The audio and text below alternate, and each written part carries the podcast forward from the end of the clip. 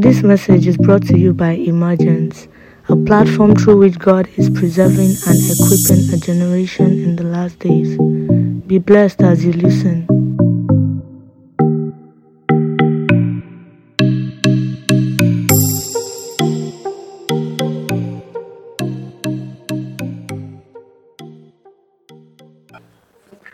Good evening, everybody. Welcome to Emergence Day 2. We are here again. We started yesterday, and maybe we'll just do a short recap of what we did yesterday and a short recap of what yesterday's message was. So, yesterday's message was really about what emergence is about. Why did, why are we here? What really are we, what message are we passing across? So, it is that there is a coming move of God as we see in Joel 2, that there is a coming move of God. God is pouring out His Spirit. We see it in Joel 2, comparing it with what Peter said in Acts 2.17. And we also see it in James, James 5.17. And really, I didn't share this scripture yesterday, but you would also see it in Hosea 6.3. It's in Hosea 6.3. Hosea said, God is coming upon us, both with the former and the latter rain. So it is clear from scripture that God is pouring out His Spirit. God, Hosea 6 3.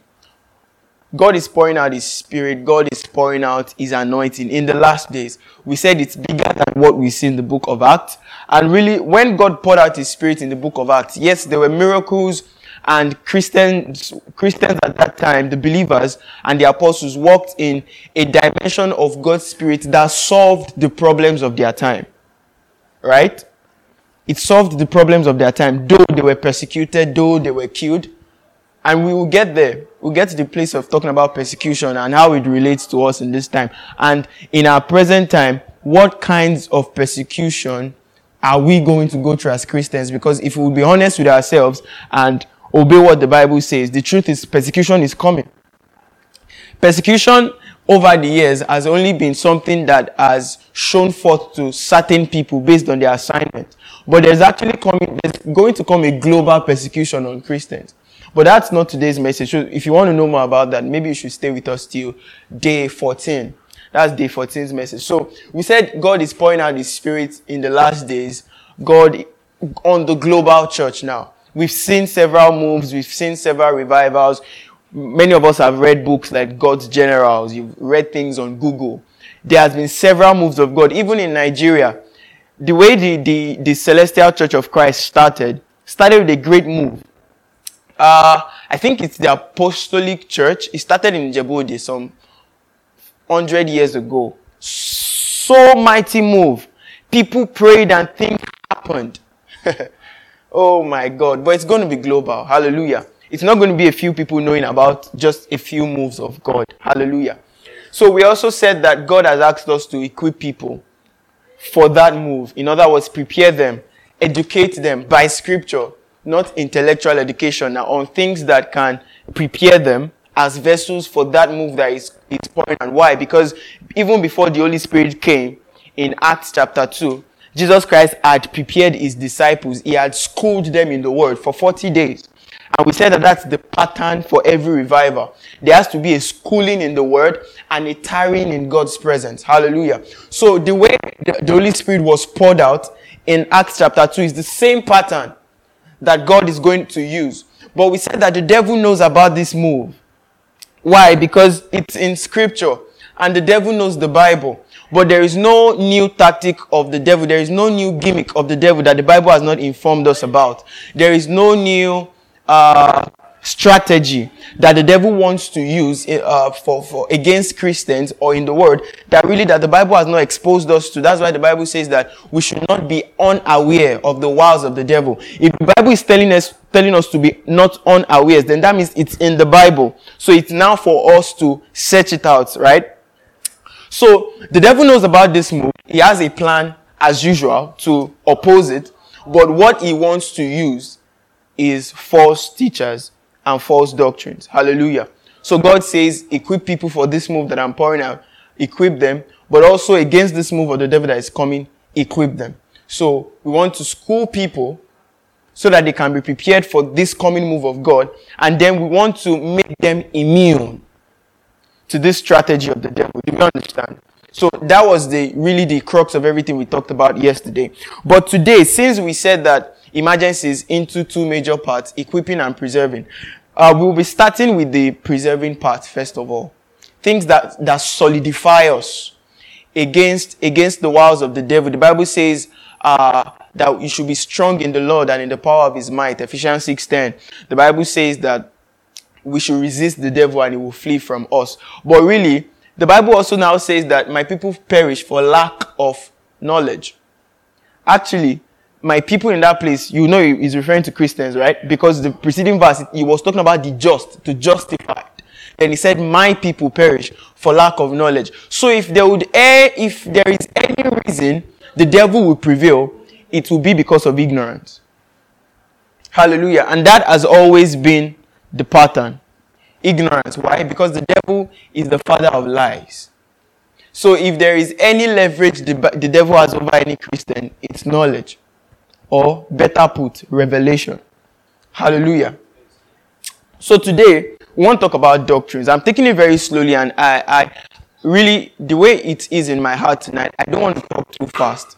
I want us to really get the message and the crux of what we want to talk about and take it, we want to take it slowly for the next 14 days. Hallelujah. Tonight's message is called doctrines. Doctrines. What are doctrines? Why is the devil choosing to use false doctrines? Or why is the devil choosing to use doctrines? Hallelujah. What makes it false or not, we would see it. But why is the devil choosing to use doctrines against this move? If God says He's pouring out His Spirit, why is the devil not first going for persecution, for violence, for killing? Because that was what we saw in the book of Acts. When God poured out His Spirit, these people were killed, they were persecuted. Herod was, was killing people. Paul, um, Paul, when he was still Saul, also was persecuting the church. He said he was zealous. You understand what I'm saying? So why really, why is the devil at this time now choosing to use doctrines? If it is false or true, we'll see. But why is he choosing doctrine? Uh, let's go to 1 Timothy 4:16. Let's start from there. This evening. Oh, we bless your name, oh God. 1 Timothy 4 from verse 16. So I'll read. It says, Are we all there?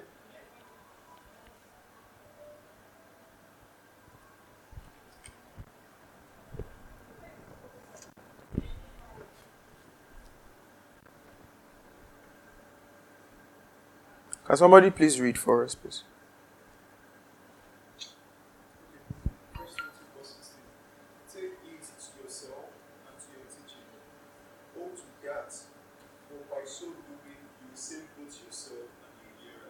Hallelujah. Can we have someone reading the NKJV or KJV?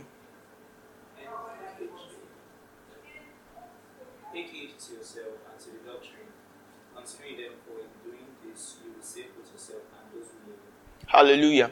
Now I read, and I'm reading NKJV. Said, Take it to yourself and to the doctrine.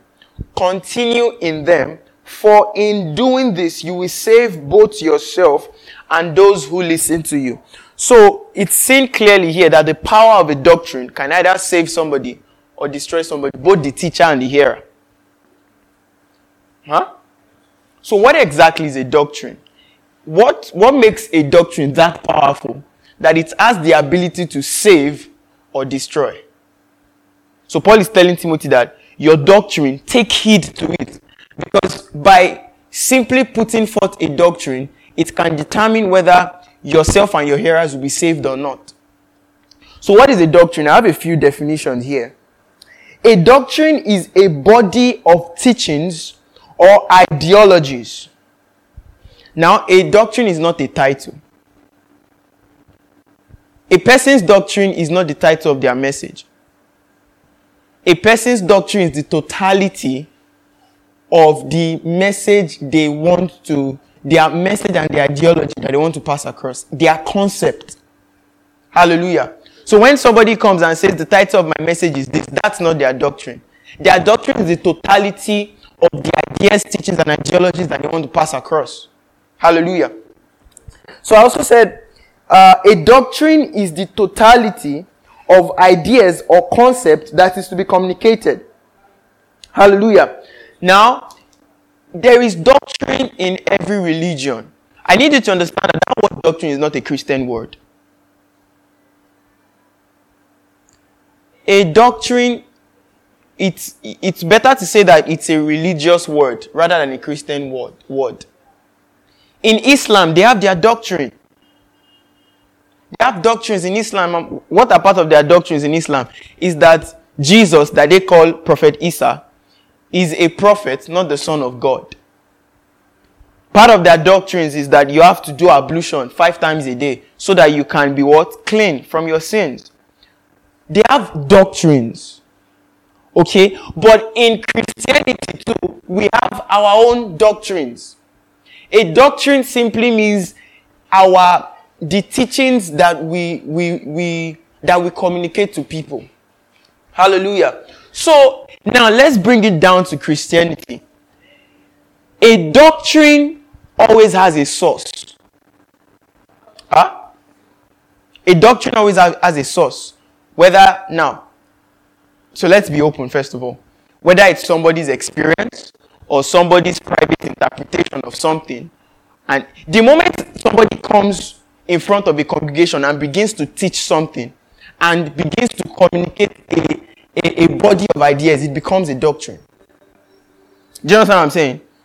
Now, a doctrine always eventually translates to a way of life. But I'm getting there.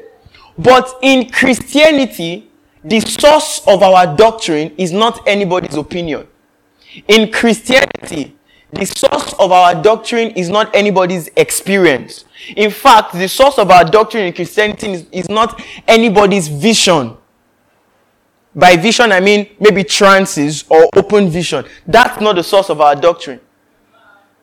The book of Revelation, yes, was born out of John's, you know, revelation, God opening his eyes, but everything in the book of Revelation, you will find it in other parts of scripture. But let me, let me just go slowly now. So, in Christianity, the source of our doctrine is one thing, and it's the Word. In fact, let me put it in better context so that anybody who is hearing this in any corner of the world will get it. The source of our doctrine is the 66 canonized books of Scripture.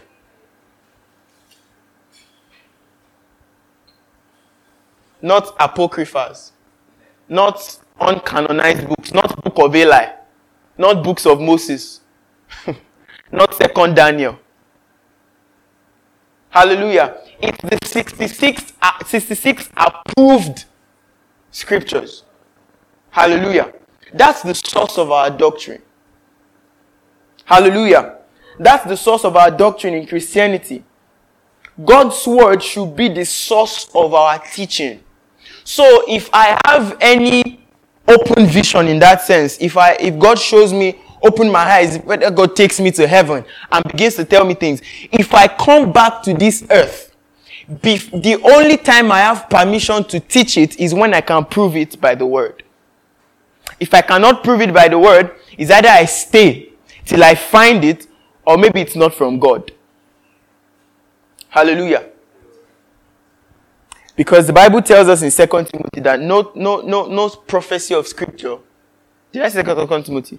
Sorry, I meant First Peter 2. No prophecy of scripture is of any private interpretation. Hallelujah. So when people, now it's one thing for a doctrine to come from scripture, it's another thing for a doctrine to be correct by scripture. Now, we're talking about false teachers, right? But really, we're not talking about false teachers today. Today, we're talking about what doctrines are. The power of doctrines. What can doctrines do and not do? Tomorrow, you will love the message. Tomorrow is really about false teachers, how to recognize them. Because these things are in the Bible. There's, there's, there's a way they behave. There are certain characteristics they have that the Bible tells us about because there will be many. They will fill the earth. They will, they will be on social media. In fact, they will be more on social media. These people will have followers. They will wear suits. Hallelujah. Hallelujah. So it's one thing for, a, for the source of the doctrine to be from the Word of God, the Bible, 66 books of the Bible, not the ones that read 87 books, then it's another thing for it to be correct. How was that doctrine? Uh, let me explain what. Let's, let's. Matthew 15 9.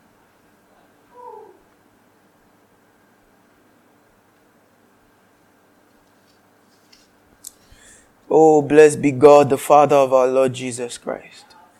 Woo! Glory to God. yeah.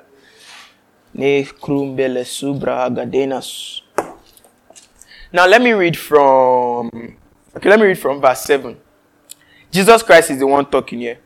He said, Hypocrites, well did Isaiah prophesy about you, saying, These people draw near to me with their mouth and honor me with their lips but their heart is far from me.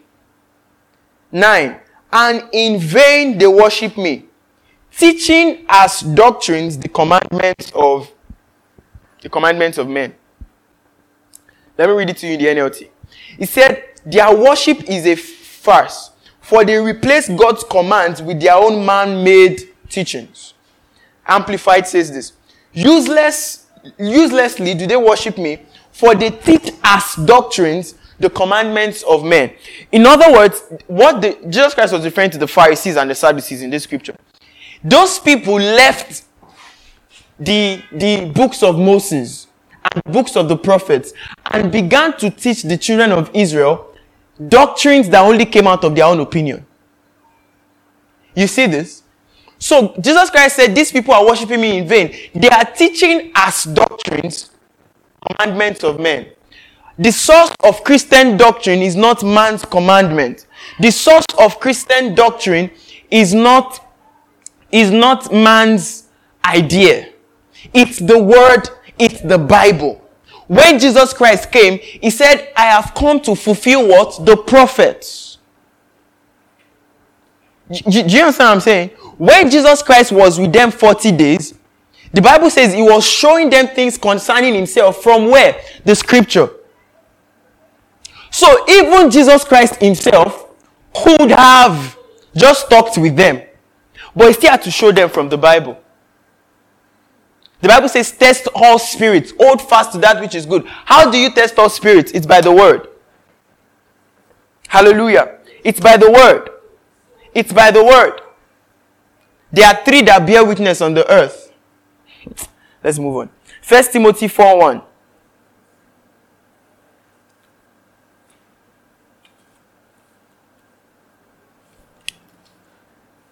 First Timothy 4 1. It says, Now the Spirit expressly says that in later times some will depart from the faith, giving heed to deceiving spirits and doctrines of who? Of demons now, you see, the Bible didn't call it false doctrines. We are getting to why something will be false or not. When you call something false, that means relative to something else. Right? So we're coming there. But the Bible says that people will give heed to deceiving spirits and doctrines of demons. What does doctrines of demons mean? This means that something that is not the Bible. It will look like the Bible, but it is something that came out from opinions of demons because of the plan that they have, the strategy that they want to carry out. Hallelujah. So the Bible is saying in the last days, there will be deceiving spirits in the world. But what is, how are they going to do it? Doctrines of demons. But these demons will not come out and say, hey, hey, hey, hey, we are here, this is our doctrine. No. If something is deceptive, that means it has a form of the real thing. Right? So, he says that in later times, people will give heed to doctrines of demons. So these things will look like the truth, but they are not the truth. The devil is the, is the father of lies. So these are doctrines of lies, really. Let's continue. You see, doctrines are very, very powerful. They set the trajectory of the hearer's life. If a person keeps teaching the same thing to you, this is what will happen. You will begin to obey that thing, right? This was why I said a doctrine would eventually translate into a person's way of life. The Bible tells us in Acts 2 from verse 45. It said they continued what? Daily in the apostles' doctrine. What does it mean? If I come and I keep on teaching you holiness and explaining to you what holiness is, and I keep showing it to you from the Bible, the first step is that you would, the first step to that thing becoming your way of life is first of all when you believe it. Hmm? So I must have convinced you for you to believe it. After a while, you want to obey it. To obey it is when you start acting of what you've been taught. And then after a while, it becomes your way of life. That is exactly why a doctrine is powerful. And you need to understand that when somebody stands in front of a crowd to teach, they are doing it by a power. See, people don't just talk. Why do you think? See, I was, I was asking God in First Corinthians, it First Corinthians 12 now? It's in Romans and it's in First Corinthians, it's in Romans 8, where the Bible says he has set some in the church uh, workers of miracles, ministry of helps, teachers, apostles, even in Ephesians 4. Abi? Uh, apostles, prophets, pastors, and teachers, evangelists. So I was asking God that God, why did you say that you have set some to be teachers? I thought every Christian should be able to teach the word. And God answered me, said, Yes, every Christian should be able to teach the word. Then I said, Why have you said in this scripture that you set some as teachers? God said, This scripture is in the context of the church. Maybe we should quickly look for it.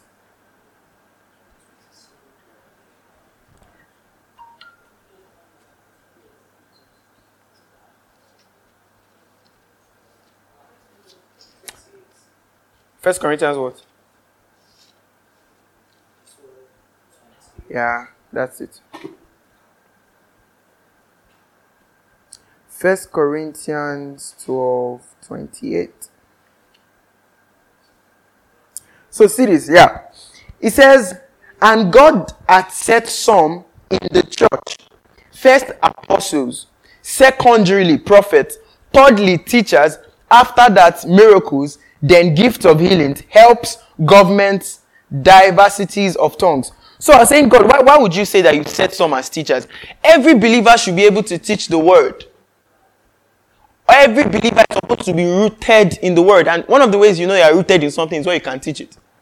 But God said this scripture is in the context of the church. Certain people are separated and anointed to teach the word. In the context of the church. In other words, the gathering together of believers. So when somebody stands in front of a crowd to teach something, to teach a doctrine, is either doing it by the power of God or by the power of the devil. So when somebody is talking and preaching, it's not something just physical. It's not something that it's just talking and hearing. Do you understand what I'm saying? The Bible says, as Paul was teaching, he perceived that the man had faith to be healed.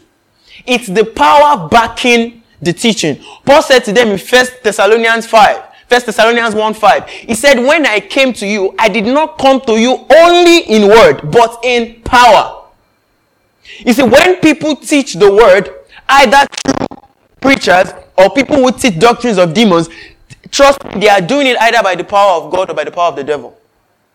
So it's more than what meets the eye. It's, the, it's why some preachers will be preaching, and as they are preaching, people just break down their chairs and begin to cry and repent. There's a power back in it. Paul said that your faith may not rest in the in my speech, but in the power of God. So when I came to you, I didn't come to you in the excellency of, of speech, but in the demonstration of the Spirit and of power. So it's not just talking. That's why people intercede before they go and preach. That's why people pray before they go and preach. So, so also, these people that would come and preach things that are not, that seem like the truth, when they come, they're not just coming. Hallelujah. They are not just coming. So when somebody begins to teach something, it would eventually set the trajectory of a person's life. And the way a person lives his life will determine his end. Because there's a way that seems right unto a man. But the end thereof is the way of destruction. Hallelujah. The end thereof is the way of destruction. So something might seem like the truth, but that doesn't make it the truth. How should doctrines be formed? How then are doctrines formed? If you see a, a doctrine, how then are doctrines formed? Doctrines are not are not based on now get this. We said the source of of doctrines in christianity is the bible right? Now get this. A doctrine is not based on verses. One verse. So the totality of what I'm about to teach. A, a, a, doctrine is not based on a verse, a verse of scripture. The way doctrines are built, they are built from a careful study of the totality of what the Bible has to say concerning a particular subject. That is how doctrines are formed. I don't just read a verse of scripture and jump outside and start preaching and start teaching what else has other parts of scripture said about it? If not, you will teach it wrongly. So Paul said to Timothy, he didn't tell him read. He said study. There's a difference between reading and study. So when the apostle said in Acts 6 verse 4, he said it is not meet for us to leave the ministry of the word and of prayer to begin to serve tables. What they meant by ministry of the word was how we sat down with the word to study it before we come and teach it. And trust me, it takes time. Oh, it takes time. It's called the ministry. Notice what they said. They didn't say the ministry of prayer and the word. They said the ministry of the word and of prayer.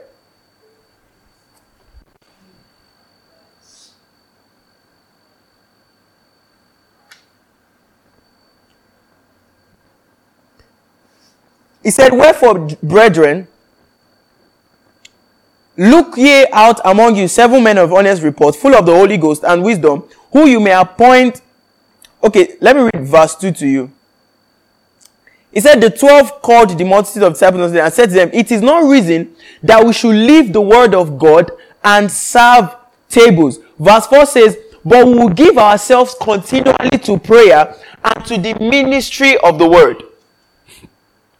The ministry of the word is this that when God sends a person or a minister to go and preach, this is how God explained it to me. You know, they said prayer before ministry of the word. They said continually to prayer and the ministry of the word. So this was what God told me. When you want to go and preach, or when people go and preach, this is what you do. You first of all, first, you first of all wait on God. You pray, God, what should I go and teach? You intercede over the people. Then when God tells you what to preach, the next thing to do is to go and sit and study. Check what, what in every place, what has the Bible said concerning this thing? The epistles of Paul, how did Paul explain it? How did Jesus Christ himself, what does he have to say about it? The books of the prophet, what have they said? You read commentaries, you read things, you come out with a wholesome, you know, and wholesome teaching and doctrine that is balanced not tilting to one, one extreme or the other extreme. That is how doctrines are formed. Doctrines are not verses and chapters or just verses. You know, there are many verses in the Bible that can be taken out of context. Many. But when you read it and compare it with other verses of scripture, you begin to understand what the Bible is saying. Many verses. when in fact, if you read the book of James, you will think God does not want any believer to be rich. That's the way it will look like. The book of James. In fact, you would think James hates rich people. Tell those that are rich in this world to neither be um, um, proud or haughty, but to put their faith in the living God, who gives us all things richly to enjoy.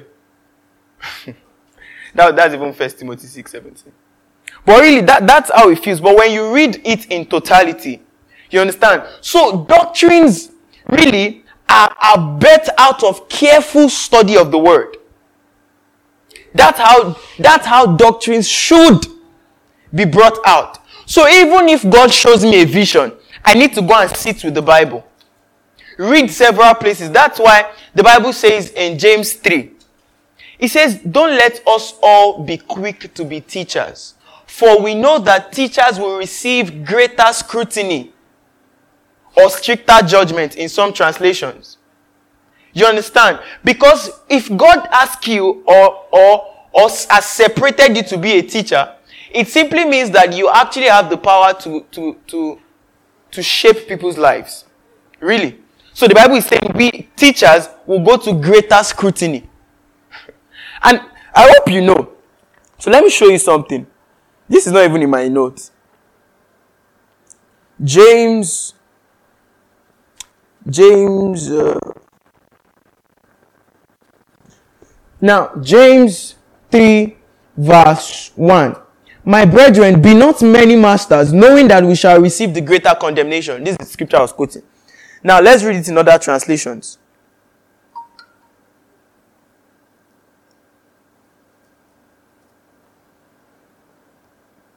My brethren, let not many of you become teachers, you see, knowing that we shall receive a stricter judgment. Now, all this, the Bible says in Ephesians 4:11 that He gave some to be apostles, some prophets, some evangelists, some pastors and teachers. Huh? For the perfecting of the saints, for the work of the ministry, and all of that. Now, this scripture, are we now saying that it is only referring to teachers? You know, we saw five in that Ephesians 11, Abi. Um, apostles, prophets, evangelists, pastors, teachers. Are we now saying this scripture is only referring to teachers? So I began to ask questions. Now listen. Some people argue. Now this is not to settle any argument or so. Some people say it is fivefold. Some people say it is fourfold. Now no, it's fivefold ministry. Some people say no, it's fourfold. Whether fivefold or fourfold, this is what it means. You see, apostles, prophets. Now this is what I want to show you. This would help people apostles, prophets, evangelists, pastors, and teachers, they are all teachers.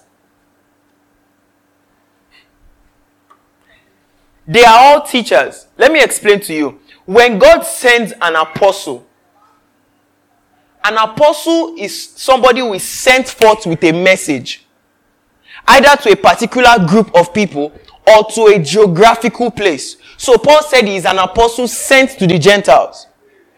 He said concerning Peter in Galatians, he said, just as Peter is an apostle sent to the Jews. Right? So the ministry of an apostle is that God gives him a message to a particular set of people. Do we understand? Now, an apostle teaches the word. When an apostle goes forth, he doesn't go there and go and be working miracles alone. He goes with a word from scripture. An apostle is a teacher of the word. A prophet is a teacher of the word. The ministry of a prophet is not built around visions or dreams. The ministry of, the, of a prophet is built around the word. A prophet teaches the word. An evangelist teaches the word. If an evangelist wants to hold a, um, a crusade, 2,000 people get saved, what would he preach? The word. A pastor is a shepherd a pastor really is supposed to disciple and grow people and feed them, right? What does he use? The word. So really, all of them are teachers. What differentiates an apostle from a prophet, from a, an evangelist and a pastor is the scope of the assignment and the specific graces that work with those offices. So Paul said that the signs of an apostle were wrought among you. What also differentiates them is the manner through which they interpret scripture. But really, it is all still scripture. Do you understand what I'm saying? So somebody should not come to you and say, I'm a prophet. And today, what is, you come for service today. And everything he talks about is, his vision, what he saw, uh, what God told him. No specific teaching of the word. You come next Sunday, what he starts with again, what I saw, what God told me, I see, I, I saw. Third day, just find your way. Do you understand what I'm saying? Just find your way.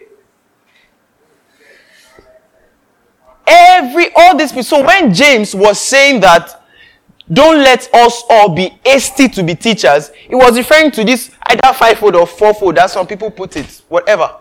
Do we understand?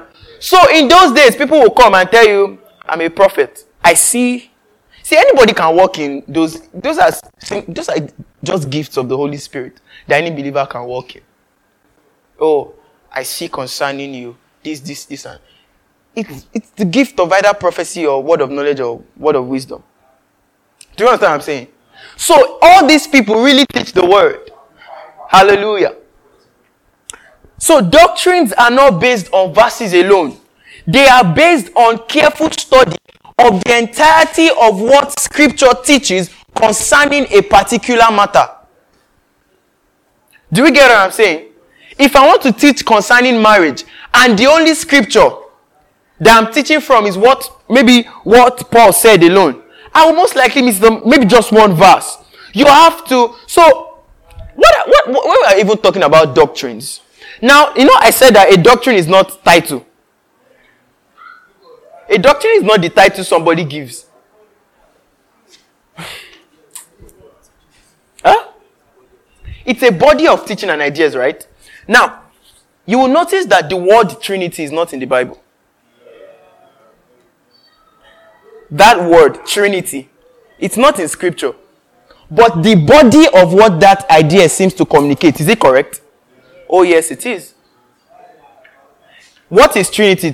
Trinity simply means that God the Father, God the Son, God the Holy Spirit, they are one. Right? And then it also encapsulates the, the, the different workings of the Godhead. So the word Trinity is a dictionary word that is not find, found in the Bible. But the totality of what that is, is it correct by scripture? Yes, it is. That is what we're saying. Oh, hallelujah. Do you understand what I'm saying to you? So, doctrine really is not title. Doctrine is that you will sit down here. Is this thing correct? What does he want to preach? And you too, as you are hearing it, we'll get there. It's not today's message. The Berean Christians. Hallelujah. You might have heard something like new creation realities, right? That's, that sentence, that phrase is not in the Bible.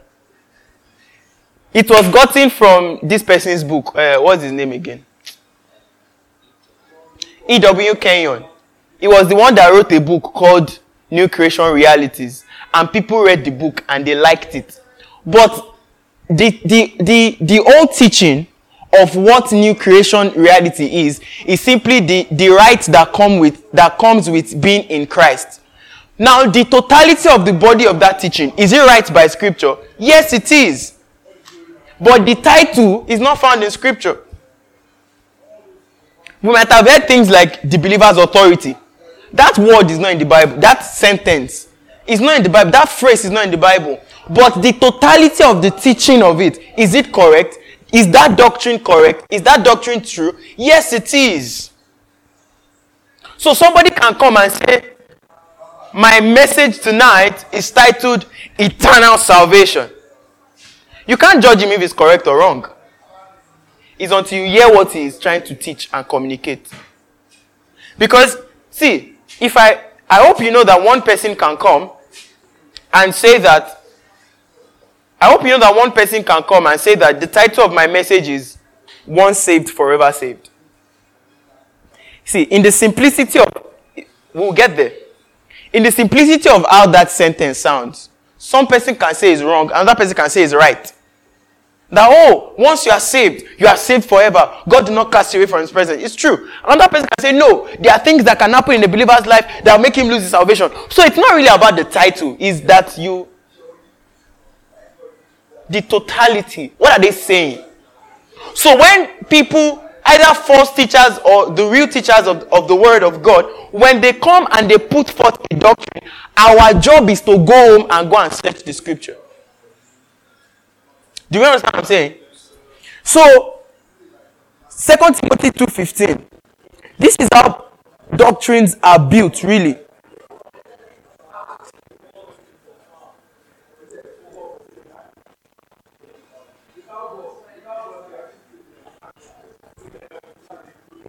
Second Timothy 2.15.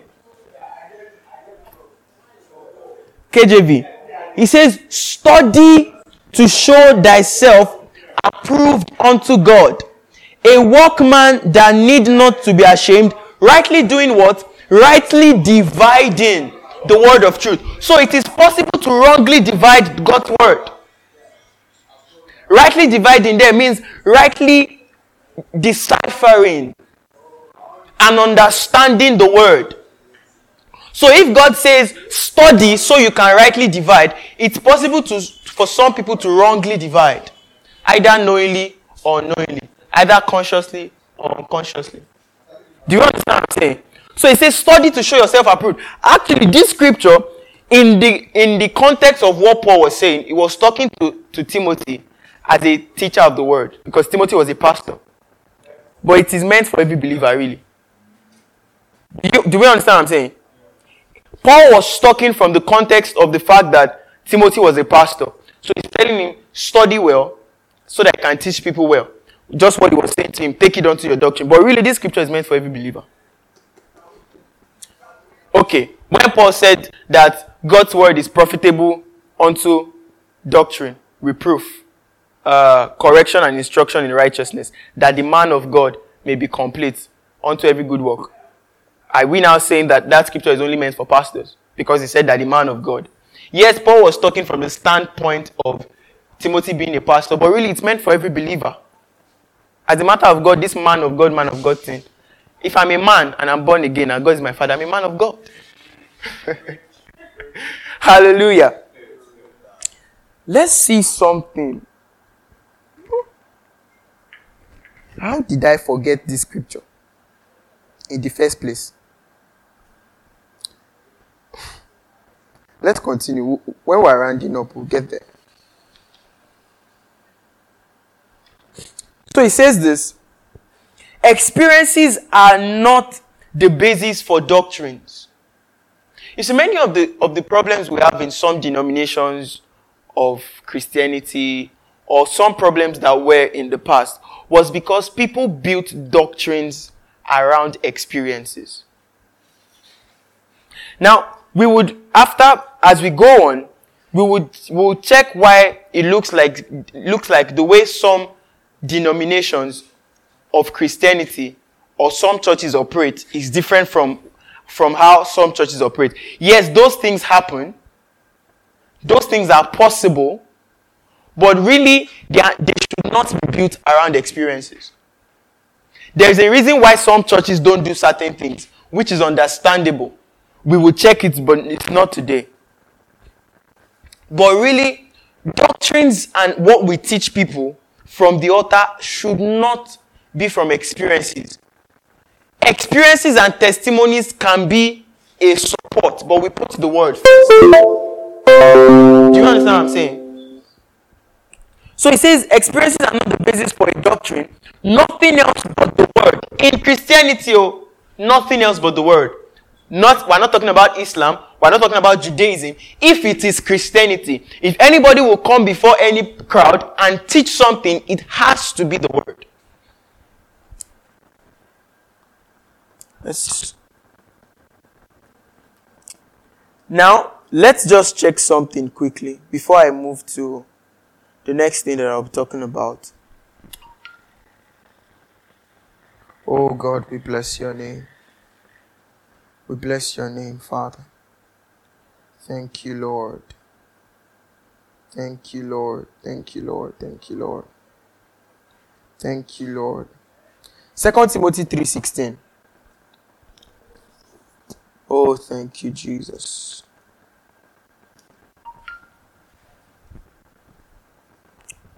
Thank you, Father.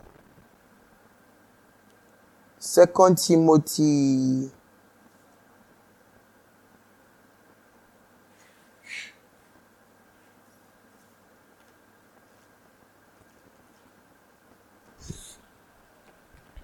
Can someone read?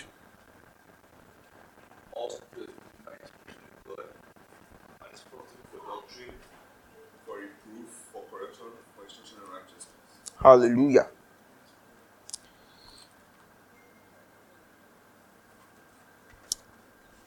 So let me read the Amplified to you.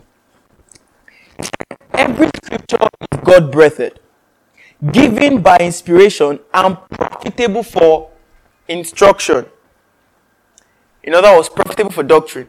What is profitable? What does profitable mean? Profitable means good for. Right?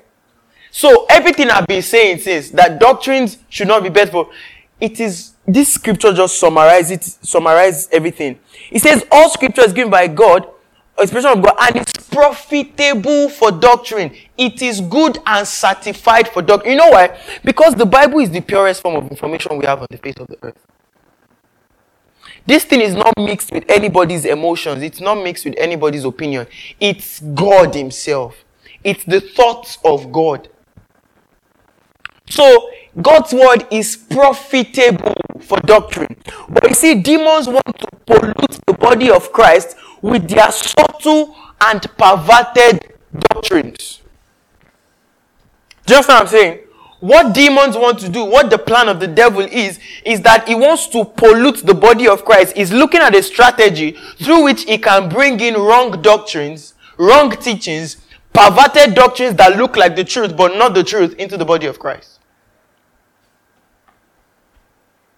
And if we are not schooled in the things that we'll be talking about from day three, day four, five, six, seven, because the Bible says, you know, when the Bible talks, Sometimes it's not that.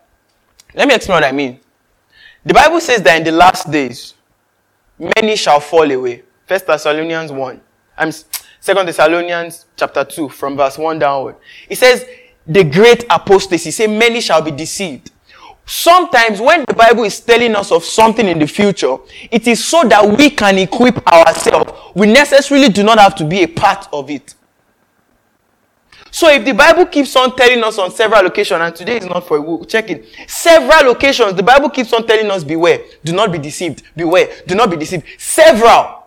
That means there are things the Bible wants us to take note of. This thing, if the Bible keeps on saying it over and over, that means it, it is important. So demons want to bring in their perverted, subtle, wrong doctrines that will seem like the truth, that will be cool to our flesh, but not the truth. These things will sound correct to a carnal man. Even Christians that are standing strong, because the Bible says that the love of many shall wax cold. Do we understand? Are we getting this? Second Peter 2 1. So how, how does the devil want to do this?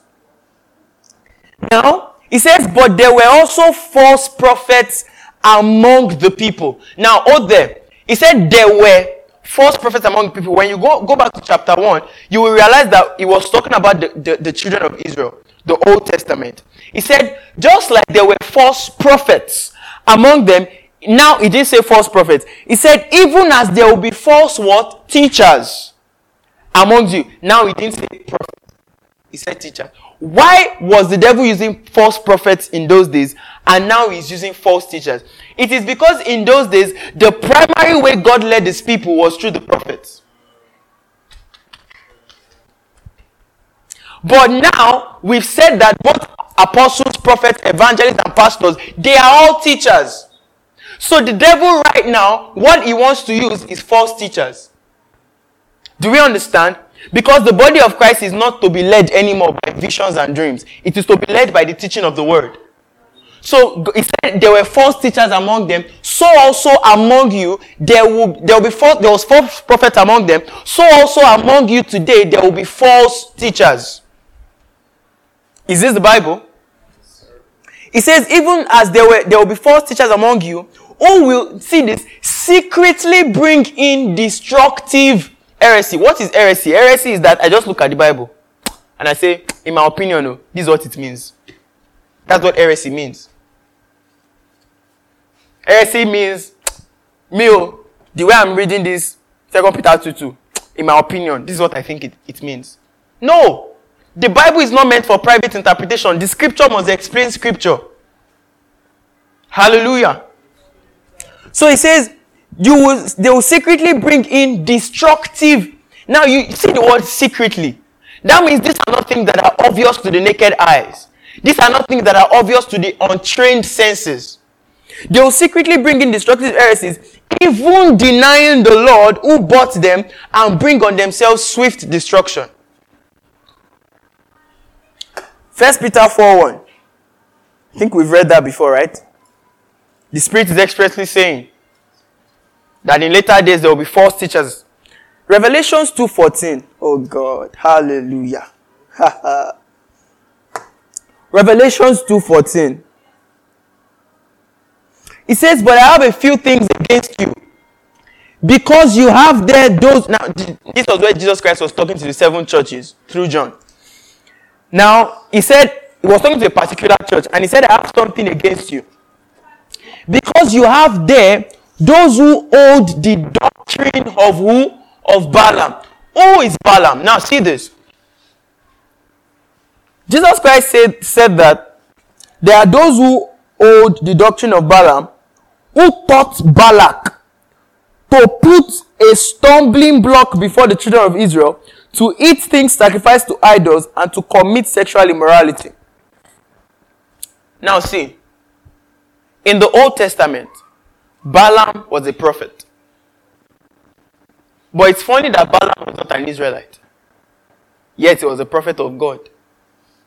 Go and read it. Balaam was not an Israelite. Those kind of things don't occur in scripture. But this was somebody that understood the ways of the children of Israel. So when Balak came to him, Balak said, Balaam, I want you to curse the children of Israel. This man understood the children of Israel and God's ways with them. He said nobody can curse them. Why? Because God has blessed them. They came back, they brought money. He said, I'm not doing, sir. He said, I'm not doing. They came back the third time. They brought him more money. He said, okay, this is what we'll do. Since we cannot cost them. But you see, he understood their ways. He said, we will use the law of their God to set them against their own God. What did he now do? He said, go and give them prostitutes. We don't need to cost them. By themselves, they will cost themselves. That was what Balaam did. Since he could not cost them. What is the significance of this? He said, see what he says. He said, you have, you have there those who hold the doctrine of Balaam who taught. So this thing is really about teaching. So the devil wants to use our own ways, our own word against us.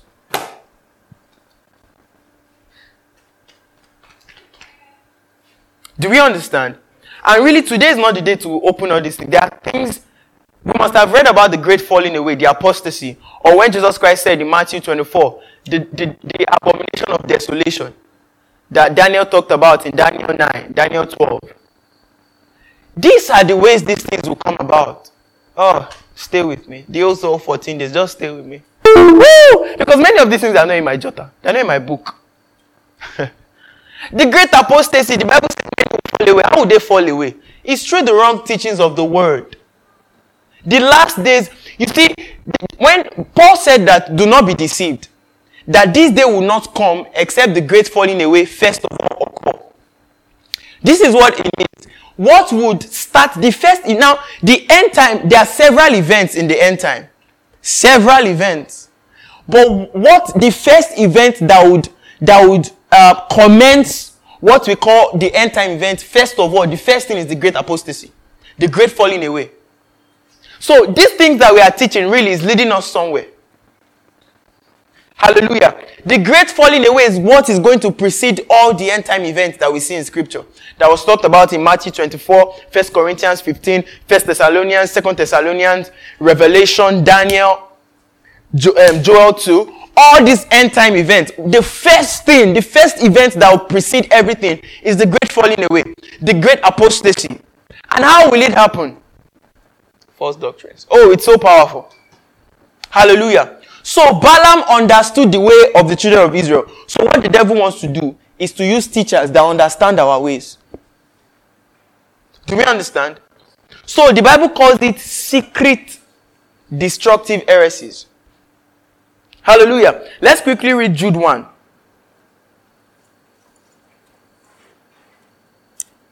I want to read to you from verse 1 to 11.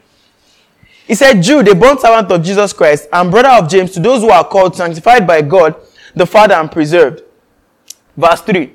Beloved, while I was very diligent to write to you concerning our common salvation, I found it necessary to write to you, exhorting you to contend earnestly for the faith which was once delivered to the saints. Verse 4. See this, for certain men have crept in unnoticed do you see the word he's using here?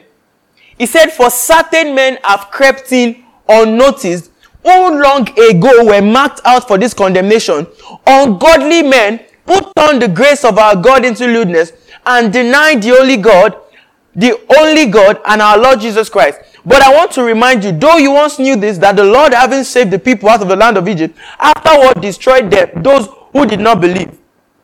Let's go to verse, uh, verse 10.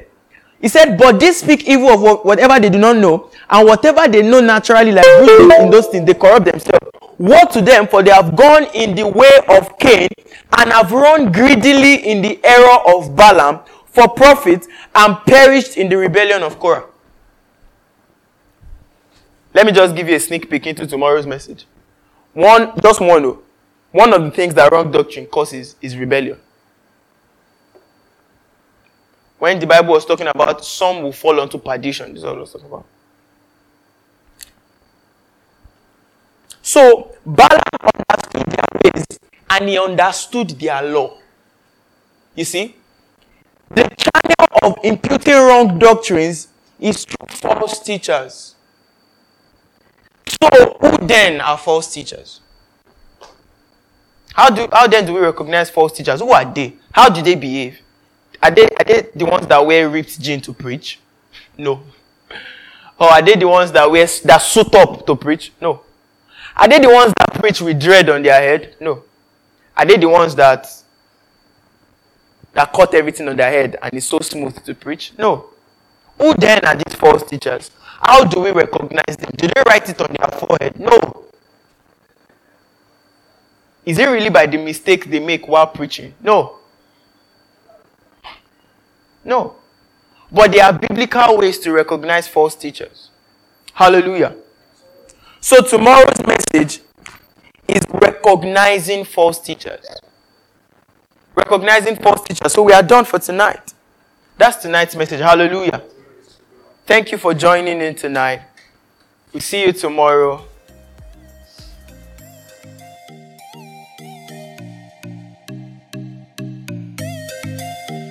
Preceding message was brought to you by Emergence. For more information about Emergence, follow us on all social media platforms at Emergence World